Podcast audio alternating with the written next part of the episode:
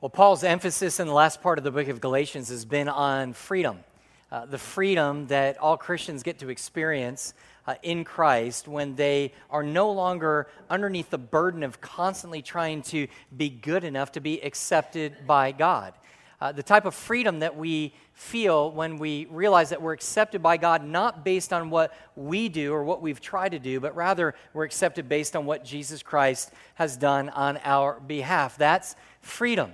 And what Paul has said is once we feel and experience that type of freedom and security in God, that he's not going to whisk us away or throw us away or break up with us in some way because of something we have done or not done, then the only thing left for us to do, instead of fighting for the relationship to keep the relationship, the only thing left is for us to enjoy the relationship with Jesus Christ. And then he told us, though, he says, but this, as good as this freedom is, it's really vulnerable. He showed in chapter 5 and verse 1, he said it's vulnerable because there is an ever-present tendency for you and I to fall back into legalism. That is, yeah, we can say that we're saved by grace through faith and praise God for that, but oftentimes on the day-to-day, you and I begin to doubt if God's going to accept us, so we go back to that whole legalistic thing saying, I need to do all of these things for God to be able to accept me ultimately. He says, so that's a danger. The other danger really is, we saw this last week in chapter 5 and verse 13, is that you and I would take advantage of the freedom that we have and use it as an opportunity to sin. Here's the thought. The thought would be, hey, if God's going to accept us, if God's going to receive us, if God's going to save us, and he promises to never let us go, then I'm just going to do whatever it is that I want, live the whatever way I want. It doesn't matter if I obey God or not. And what Paul said at the end of the last passage that we studied, he said this: that's not what Christian freedom looks like. If you truly live in Christian freedom, no longer being underneath this constant stress of trying to be good enough before God, it's not going to result in you living in more legalism and you ultimately sinning more. He said, here's how it looks when that's lived out. When you truly live free from the law, it will result in you lovingly serving each other. He says, that's what it looks like. Now, I don't know about you, but that's hard to do.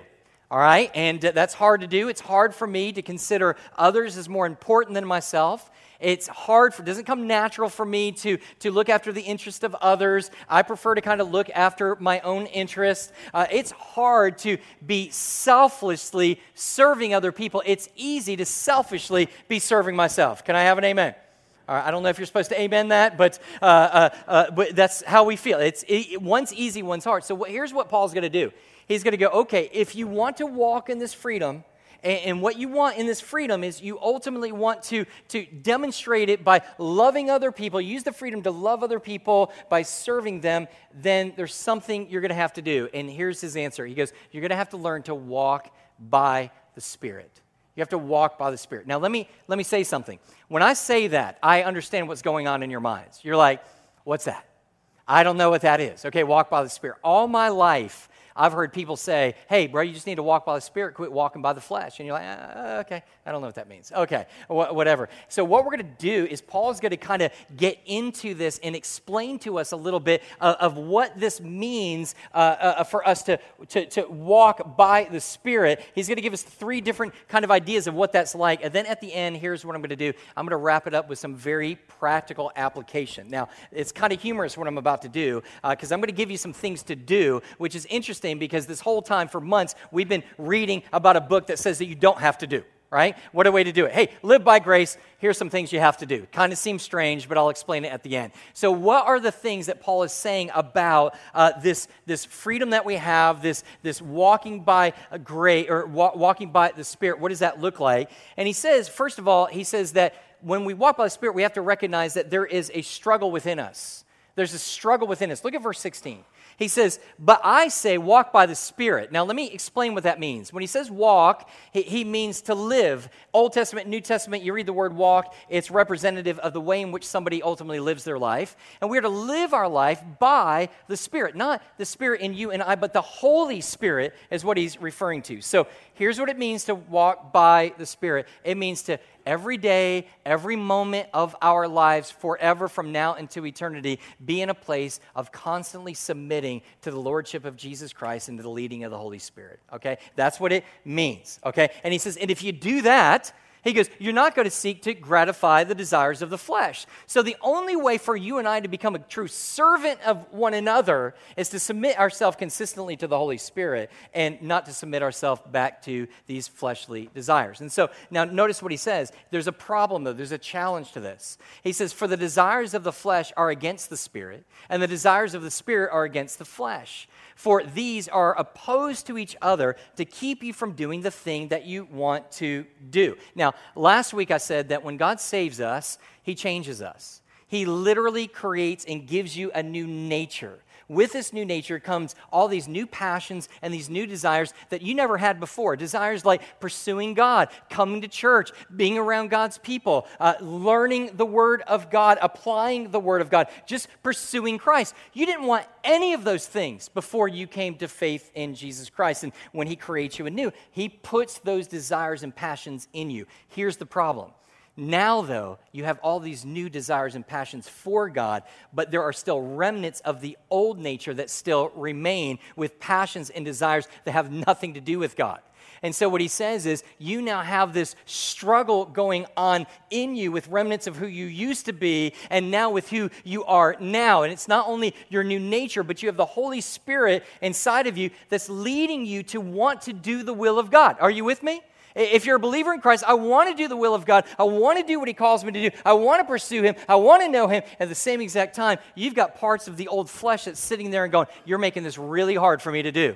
Because there are passions that still are very much like when before I came to faith in Jesus Christ. And so he says, here is the struggle in every single believer. Now, sometimes it's not very evident. We're just going through our lives. We're not really thinking about a war waging within us. But sometimes, you know as well as I do, sometimes in our Christian life we come to a point where it feels like World War III is going off inside of us, where we genuinely sit there and go, God, I know you're calling me to something. I know you want something for me, but your flesh keeps getting in the way and it keeps dragging you in the opposite direction. He says these two things are absolutely opposed to each other. If you're a believer in Christ, you know this fight. You know what it's like to have it, but you're not alone because every believer experiences that, even the Apostle Paul. Here's what Paul wrote. Paul said in Romans 7:15, it says, for I do not understand my own actions, for I do not do what I want, but I do the very thing that I hate. So now it is no longer I who do it, but sin that dwells within me. For I know that nothing good dwells in me, that is in my flesh. Those are the remnants of the old nature he's referring to. For I know that nothing good dwells in me, that is in the flesh. For I have the desire to do what is right, but not the ability to carry it out. He says, for I do not do the good that I want, but the evil I do not want is what I keep on doing. Now, I'm not suggesting that for an unbeliever, somebody who hasn't come to faith in Christ, that they don't experience moral dilemmas. They do. They have a conscience, and sometimes they struggle. Should I do what's right? Should I do what's wrong? There's a struggle in between the two. But the bottom line is, it's not nearly as intense of the struggle that goes on with a believer in Jesus Christ. Because it's not just their conscience that wrestles with them, but now they have a whole new Spirit of God that dwells within, that wants things that they had never desired and never had passion to do before, plus the residing presence of the Holy Spirit who keeps leading them in the direction, that same direction, and yet that old flesh, that old man, the Bible says, is constantly pulling us back with the same fleshly desires that we had. Now, let me say this. Sometimes when somebody comes to faith in Christ, and I've heard testimonies from some of you, God radically saves you to the point that a lot of those really tough sins that you were committing, God took that away from you. There's people right here who were drug addicts and alcoholics, and when they got saved, God naturally miraculously took those desires away. But for many of us, many of those same desires and fleshly desires still remain. Would you agree with that? And there's a fight within us, he says. And they're going to keep going back and forth. It's so strong that sometimes new believers begin to doubt whether they're even born again or not. because when they get saved, all of a sudden it's so fresh and it's so new. I love new believers, right? Have you ever been around them? You need to get around them because they're excited about everything. You're like, here's a Bible, bro. I just thought you might need it. A Bible? This is for me? You gave me a Bible? This is awesome. And you're like, yeah, I've got like 15 of them. I don't know what to do with them at home. And you've got a whole thing. And you say, here's your Bible. And they open it up and they're excited. And here's what they're doing. There's all these new desires and new passions inside of their heart for God that they never experienced before. And it's so great that much of those fleshly desires kind of fall by the wayside for a while until they begin to just kind of live for a little while. And as they live, all of a sudden, those things oftentimes come rushing back. And there can be such a great struggle within them that they actually even begin to doubt whether they're saved. Have you ever come there where you're like, God, I'm saved, I'm born again. You said that you've changed me, but why am I still struggling with this same sin that I've struggled with for all of my life, even since the time before I came to faith in Christ? Why am I still struggling with it? So here's the bad news. I think Paul's giving this to this because he's saying, hey, if you want to live your life in love, in loving service to other people, which is a demonstration of true freedom in Jesus Christ, he says, then you're going to have to live by the Spirit, but here's going to be the struggle. There's a struggle within you.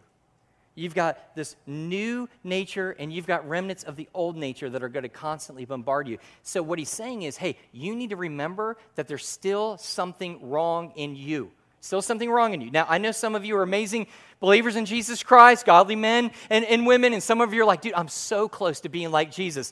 No, you're not.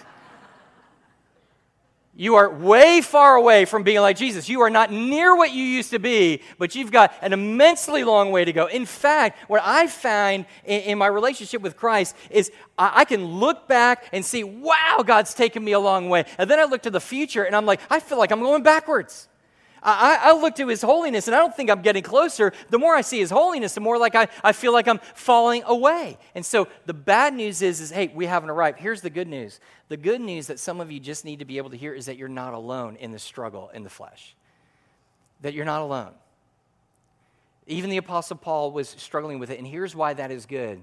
I am not so much concerned with believers of Jesus Christ who are struggling to do what they truly want to do and trying to fight against the flesh. I'm not so concerned for them. I've had people come into my office and go, bro, I'm really struggling. And I'm like, great. That is so good. You can tell I'm a good counselor. I'm so good that you're struggling. And they go, how can you be so happy that I'm struggling? I go, if you weren't struggling, I'd worry.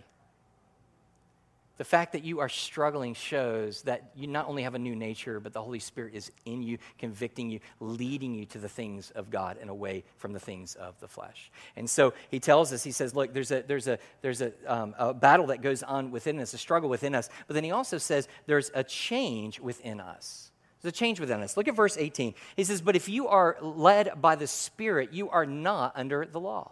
Now, he says, first he says, walk by the Spirit. Now he's saying, led by the Spirit. Is there a difference? Some commentators and preachers say that there is, and they try to distinguish it. I'm just going to say there's not probably a big difference. I think walking by the Spirit and being led by the Spirit is just submitting ourselves fully to the leadership of the Holy Spirit unto godliness. That's basically what it means. And so we walk by the Spirit when we don't fall to the flesh, but we submit to the Spirit. Make sense? Okay, we got that? But then notice the second part. He says, but if you are led by the Spirit, you are not under the law. Now, here's how some have interpreted this, and wrongly, by the way. What they would say is, hey, man, once we get the Spirit, we're really in no need of God's law at all anymore, at all. We don't need his law, which ultimately, if it keeps getting pushed, it means we don't need the instructions from the Word of God. In fact, I've seen some people who have actually talked as though they don't need the Word of God at all. Here's how my conversations have been. I'll talk with somebody and go, hey, where do you go to church? Great, that's a great thing. So what are you guys doing for discipleship? And I ask those questions because I'm interested in what other people are doing to see if we need to correct things that we're doing here. Please don't yell out your corrections. I know we have them. I know we need them. But what they'll say is they'll go, hey, man, that's really great. And I'm like, well, you have any kind of discipleship? Are you trying to teach people like how to study the Word, know the Word, interpret the Word? And they go, well, bro, we're not so much Word people. And he goes, we're more Spirit people. So you can kind of take your like highfalutin doctrinal studies and theologies and all your Bible study, expository preaching stuff, because we have the Holy Spirit. We're led by the Holy Spirit. You be led by the Word, and so. I want to let you know, don't ever say that. That is a horrible thing to be able to say, because how do you separate one from the other? the Holy Spirit wrote the Word of God. He moved on men to write the very words of God. He secured the Word of God for all of these years so that the canon was completed. And now when the Word of God is preached, he accompanies the preaching and the reading of the Word of God and uses it to change you. So we're not going to, how do you separate the two? You ought not to separate the two. And so here's what the difficulty is. If you sit back and you go, hey, I'm really not going to use the Word to determine how to live unto God. Instead, what I'm going to do is I'm just going to be led by the Spirit. It sounds so spiritual, doesn't it? I mean, it really sounds spiritual, but it's immensely dangerous. Here's why. Because of that old remnant of that old self that still resides in you. Because you and I are still struggling against the flesh, and I don't know about you, but sometimes I can't tell the difference when I want something, if it's the Spirit leading me or if it's my flesh leading me.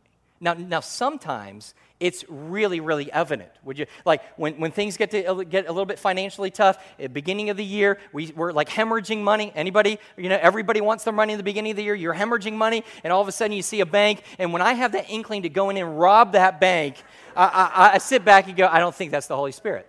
I think that's the flesh. That's going to be a bad thing. But there are many other times in my life that there are things I want so much that I begin to actually, my flesh sounds so good and so right that actually begins to trick me into do what is wrong rather than what is right. And the only way I know whether it's the Holy Spirit or my flesh is to compare it to the objective truth of the Word of God. Hey, you want to be led by the Spirit? That's great. Check it against the Word of God. So this isn't what he means. He doesn't mean there, hey, because since you have the Holy Spirit, you don't need the law anymore. You don't need the Word anymore. What he's in essence saying, here's what I think he's doing. He's telling us that our relationship with the law now has changed. We've already seen that, for one thing. That is that we're no longer under condemnation of the law because we're not trying to use it to make us right unto God. Okay, so we're not under the condemnation. But here's something else.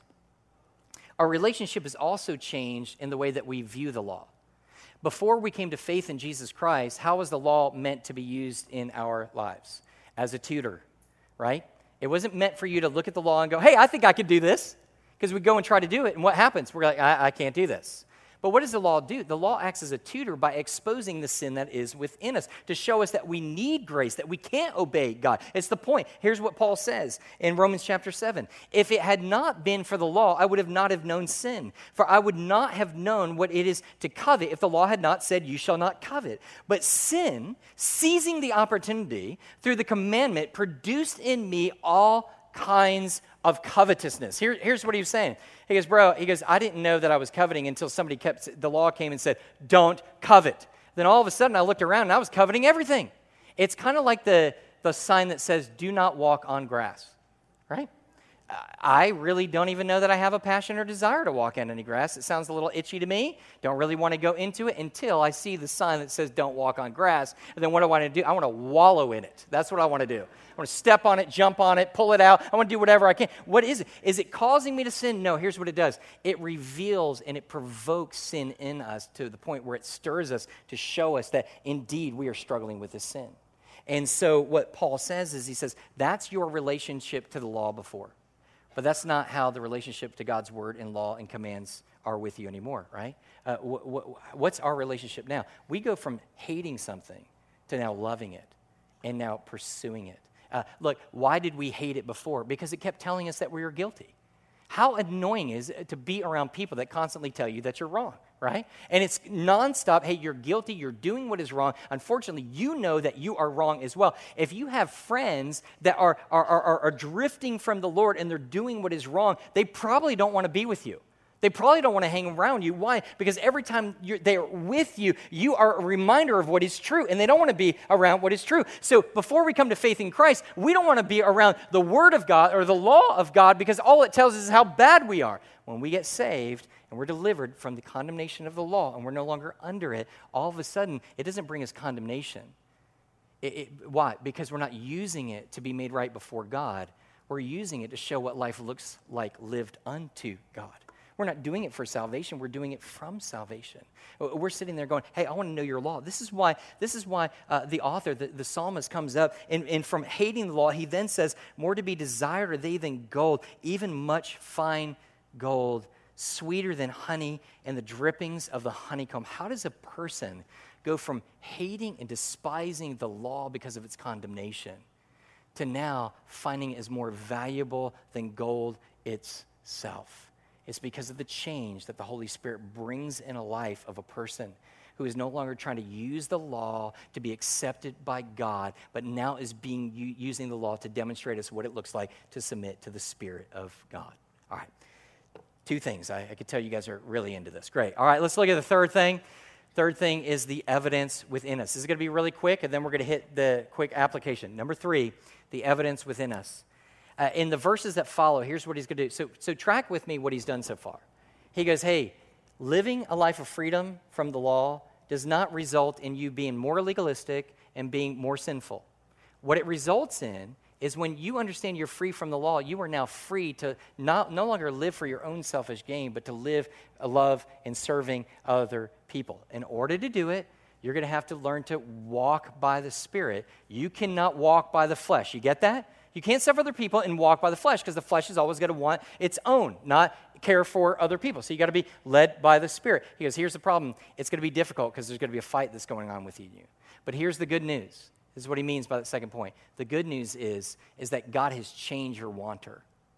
You may feel those desires to be able to go back to that old life, but the greatest desires and passions that rest within you are not for the sin. They are for Christ. So there's the good thing, the work of the Holy Spirit that he's done. Now we get to this third part, and then what he's going to tell us now is what it looks like, the evidence of what it looks like when we're either walking in the flesh or we're walking by the Spirit. So look what he says in verse 19. Now the words of the flesh are evident: idolatry, sorcery, enmity, strife, jealousy, fits of anger, rivalries, dissensions, divisions, envy, drunkenness, orgies, and things of these. I warn you, as I warned you before, that those who do such things will not inherit the kingdom of God. Now, here's what he means. You just read that and you can go, yeah, fits of anger, probably wrong. Rivalries, yeah, probably wrong. Strife, yeah, probably wrong. It doesn't take a genius to understand that these things are contrary to God, right? In opposition to God. So that means that they are things of the flesh. And so what he says is, he says, now if you continue in these things, he goes, you will not inherit the kingdom of God. Now, let me explain this. This doesn't mean that if you're a Christian and all of a sudden you have a temper tantrum and a fit of anger, that all of a sudden it demonstrates that you're not a believer in Jesus Christ. That just means that we're living by the flesh and not by the Spirit. It's going to happen for the rest of our life until we're glorified. What he's ultimately saying instead is this, is that if your life is defined by these things, that if somebody were to sum up your life and they were to sum it up as a fit of anger and rage, he says, then it is clear that you are not in Christ, that you've never truly been born again. Do we have fits of it? Yes. Do we have times that we do it? Yes. But can it be, does it end up identifying what our whole life is about? No. Now, that's what it looks like, he says, when you're walking by the flesh. Now, look what it looks like when we are walking by the Spirit. Very quickly, he just says, we begin to produce, he calls them the fruit of the Spirit. He says that we produce what in our lives? You'll see love, joy, peace, patience, kindness, goodness, gentleness, faithfulness, and self-control. These are the things that you'll begin to produce. Now, why does he call it the fruit of the Spirit? Because what he wants us to know is that it's not you and I that are producing these things out of our own works. He goes, this is what the Holy Spirit is doing when you are submitting yourself to him. When you submit yourself to him, what you begin to do is you begin to blossom in love. You begin to blossom in care for one another, in joy and in peace. You're not working at it. I've never met somebody and go, hey, do you have joy? Yeah, but I've been working real hard for it, man. Real hard.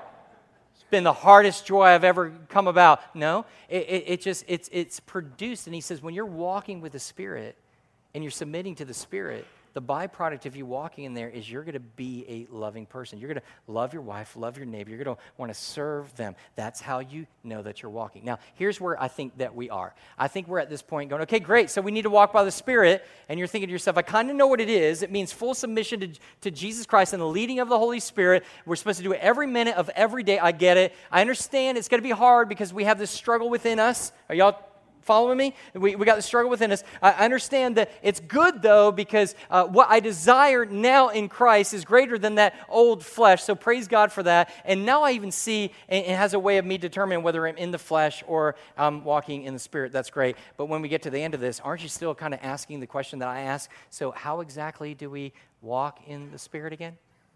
How exactly do we do this? So if I were to end here and just be able to go, hey, you guys walk in the Spirit, amen, go your way, what would you do? Now, here's what I would say. The first thing that I would bring up that I want you to know is that walking in the Spirit is not inactive, it's active. Walking is active, not inactive. You are actually doing something when you are walking in the Spirit. Why is that important for me to point out? Because for whatever reason, whenever you begin to talk to the Holy Spirit about the Holy Spirit to people, people begin to think of the Holy Spirit as just doing stuff to us with us not being involved at all. Have you ever heard somebody say, hey, just let go and let God?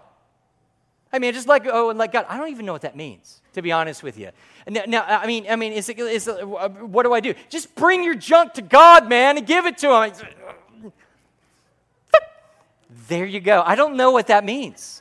Now, if it means, ultimately, that what I'm doing is I'm no longer seeking my way, but I'm now seeking God's way and allow him to be Lord of my life, that fits with this. But if it means, hey, you just kind of sit back, bro. You're doing too much. You don't do anything at all. All you do is sit back, and you say, come on, Holy Spirit. Come on, Holy Spirit. And you just wait for the Holy Spirit to come on you. That's not what it means to walk in the Spirit.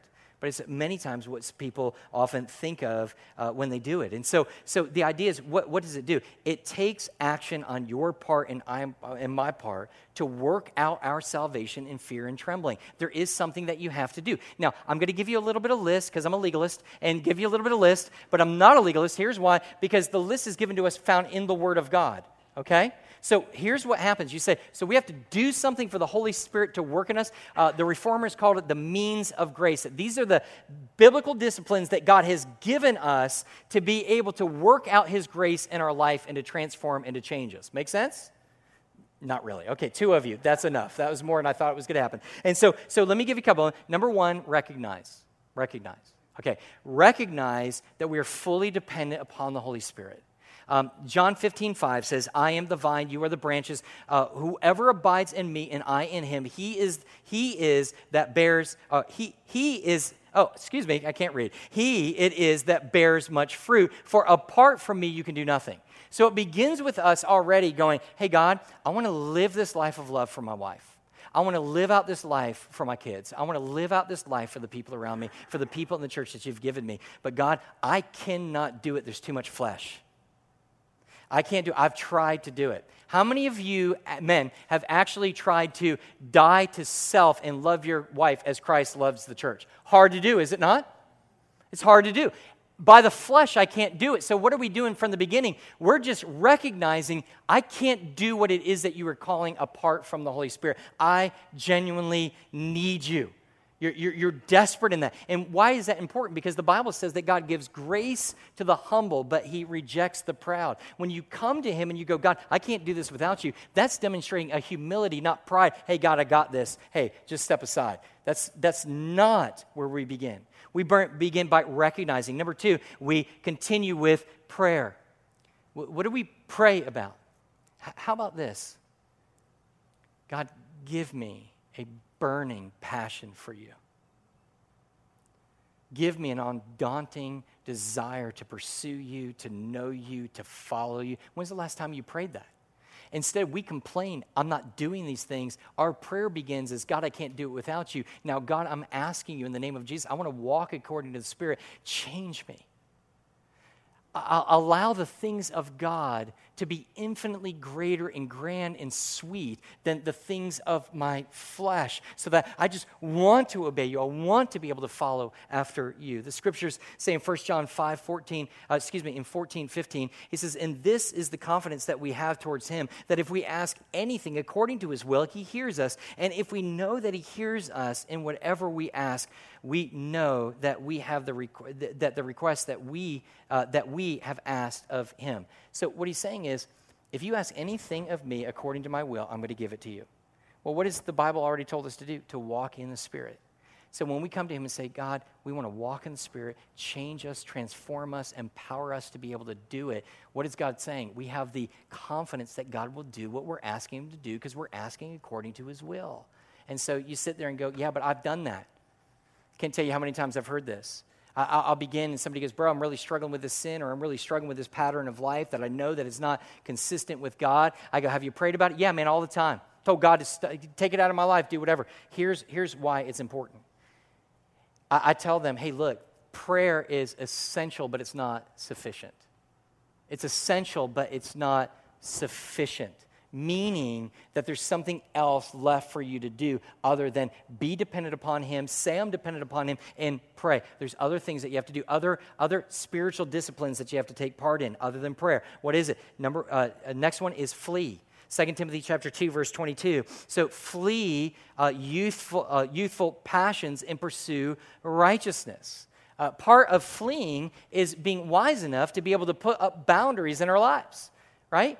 For you and I to be able to sit there. Now, in every one of us, there are certain areas of sin that we struggle with. Would you agree? Your struggle may not be my struggle. My struggle may not be your struggle. There are things that you can do I can't do. Because if I go down that path, I open up a whole door to a place that I don't want to go. Are you with me? And so what do you do? So for me, and it's not legalistic because I'm not putting up these boundaries so that God will love me more. I'm putting up these boundaries because I know every time I go down this path, it's going to end ugly. I'm going to fall to that sin. So what do you do in the meantime? Don't put yourself in a place where you're going to get into that sin. It's like a young man that comes and goes, hey, bro, I'm engaged with my fiance, but we just keep going too far. I'm like, well, do you go over to her house? Yeah. And I go, yeah, don't do that. He goes, yeah, but I go, here's what you're saying in your head. Every time you say that I'm going to go too far, but yet you go over to your fiance's house when nobody else is there, do you think that's wise? And he goes, no. I go, does it ever work out for you? No. Does it always end the same way? Yes. I said, then put up a barrier that you say, I can't do this. I can't go over here. And so we have to be able to put up these boundaries. But here's the key to the boundaries. These boundaries can't become legalistic to us. They can't be that we begin to go, hey, I'm not going here doing this and doing the other thing, so God and I are correct and we're okay. We don't want it to become that. Nor do we want to be able to take those boundaries and place it on somebody else as really a determination of whether they love Jesus or not, or whether they're walking in obedience or not. We can't place that on anybody else. We put the boundaries around us. Why? Because we're striving against sin. It's a part of what Paul says in Romans 9:27 when he says, but I discipline my body to keep it under control. Are you disciplining yourself? I don't know about you, but when on the rare occasion that I decide to get in shape, rare occasion, there's nothing fun about it. Everything in my body hurts, it aches, it struggles. When we sit there and you have a son that runs like 1,000 miles a week, and he's like, hey, you're getting kind of heavy there, buddy. And I try not to be in the flesh and kill him. And so at that, I go, I got to be in the spirit. But what do I have to do? It's literally painful, that discipline that you have to be able to put upon yourself. You've got to feel that pain. You will feel that detox in your life as you're putting up those boundaries in your life to keep you from going where you don't need to go. And I love what Paul says, the writer of Hebrews says in chapter 12, verse 4, when he says, in your struggle against sin, you have not yet come to resist to the point of shedding blood. So we have these barriers. We flee from that sin. Let me give you just two more very quickly. The next is to saturate. So it's one thing to get that junk out of your life. And here's why it's important. You do realize that probably 99% of everything that comes into our life, everything that we hear on television, everything that we hear on the radio, everything that we're hearing in discussions around us, everything that comes from the news, everything that comes from the world in advertising is doing nothing but feeding the flesh. You got that, right? It's feeding the flesh. It's not feeding the spirit.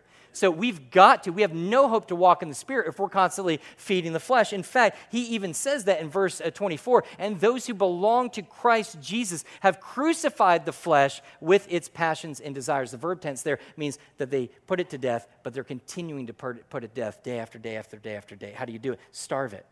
But on the other side, you have to feed the spirit. How in the world are we going to walk by the spirit, submit to the Spirit, if we are not in His Word? If once a week we come to the house of God, we hear one sermon, and yet the whole world is bombarding, feeding our flesh, how in the world do we think? No wonder we don't have more success in the pursuit of Christ and walking in the Spirit. We're overwhelmed by it.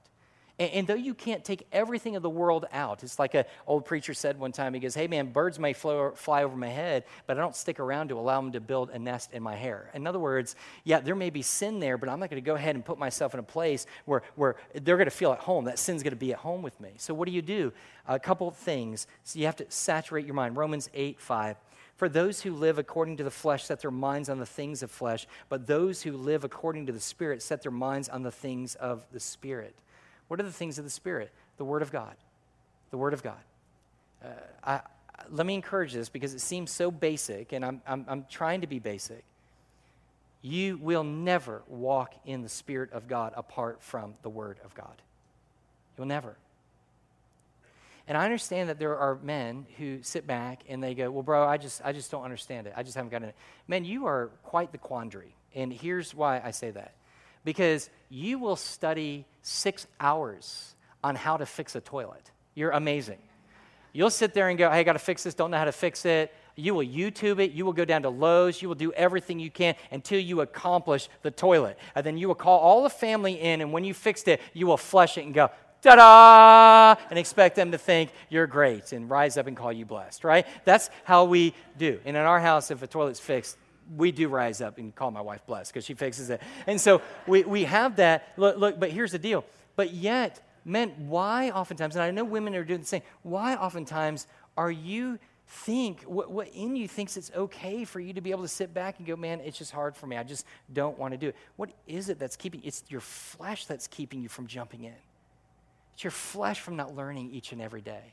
It's your flesh. Look, it's around us everywhere. All you have to do while driving to work is get an app on your phone to get your 16-year-old child to be able to teach you how to do it. They'll even push the button for you before you drive off, and the Word of God will be playing. Sermons will be playing. Good, godly men who are teaching the Word of God that you'll be able to just sit under it. Come, make church not something that you do on occasion and go, hey, look, it's been 5 weeks, let's go. Go every week and be with the corporate body of Christ, listening and growing and keeping some accountability to one another. Be in a small group that isn't just simply about fellowship. Fellowship is great. It's wonderful. We need that fellowship. Praise God for it. But it needs to be fellowship based around what? The teaching and the saturation of the Word of God. If we don't saturate ourselves in the Word of God, how is it that we know the will of the Father? How is it that we are sensitive to the things of the Spirit? We simply can't. And then finally, we need to do this. We need to confess. We need to confess. Each day, let me tell you what I mean by confess. I don't mean this. I don't mean the prayer that we often pray that sounds completely ridiculous, all right? The prayer that we pray when we get together and say, Lord, if there be any way that we failed you today, we ask that you will forgive us all. Let me just kind of give you a hint. You've done many things that have displeased him through the day. There's not a possibility that you and I have not done something that has been displeasing to God. So we don't have to say if there is something we have done. There has been plenty that we have done. Instead, what we need is we need the spiritual discipline for you and I to be sensitive as we're praying, as we're seeking the Holy Spirit, as we're praying in the Word. Then all of a sudden we have this unique sensitivity to the Spirit's conviction, don't we? And when we do something wrong, all of a sudden, we need to deal with it then. We need to sit back and go, God, I shouldn't have talked to my wife that way. I shouldn't have kicked my neighbor's dog. I shouldn't have done, well, I shouldn't have done any of those things. God, forgive me in the moment. You don't wait for the end of the day to be able to call, hey, if I did anything that was wrong. No, you walk in sensitivity because what it allows you to do is it shores up not your relationship with God, but your fellowship with God. And then you continue to walk in the Spirit because you have every sin confessed up to date. There was a great woman missionary by the name of Bertha Smith, and godly men would come around her and they go, bro, it's the closest I've ever experienced what heaven must be like to be in the presence of God. She was just so godly. And in her book, Filled with the Spirit, she basically says, people have come to ask her and said, what is it? What was your secret for you being when walking in the Spirit? She goes, it's simple. I just confess every sin up to date. I don't wait for a day. I don't wait for a week. In fact, what I find is if it takes me longer than a day to actually begin to confess my sin, what it demonstrates is I've been walking in the flesh, not in the Spirit. But when I am so sensitive to the small little the whispers of the Holy Spirit of what I've done is wrong or what I'm doing is right, when I have that, my sins have to be confessed up to date. And when they do, I hear the Holy Spirit daily, and I can move according to what he's calling me to do. And so what does all of this mean? Where do we go with this? Look, here's a list of just spiritual disciplines that we can use. God doesn't love you more if you do them. We're doing it because we know that God loves us. But I'm telling you, I don't believe there's any way to walk by the Spirit without doing the things that have just been listed. I don't think there's any possible way to be able to do it. So we have this thing. We came in and we go, hey, bro, I want to walk by the Spirit, not by the flesh. And then we sit there and go, but are we willing to do what we need to do to submit ourselves to the leadership of the Holy Spirit? And that's in the list that we have just ultimately given here. Let's pray together. Lord, we come to you. We love you. You are worthy of all praise. God, here's a list of things that we need to do, not to be accepted by you, but because we've been accepted by you. God, if we're going to love each other, and here's the big problem, if we're going to love each other the way that you've called us to love you and to love each other and to serve each other, Lord, we can't keep living according to the flesh. We have to submit ourselves to you in each and every way. God, lead us to show us the way to be able to do that. God, we know that it takes part of recognizing that we need you. Let some right now, even now, go, God, I need you. I can't overcome this sin and this attitude without you. God, let them say it within their prayer, knowing that you'll hear them.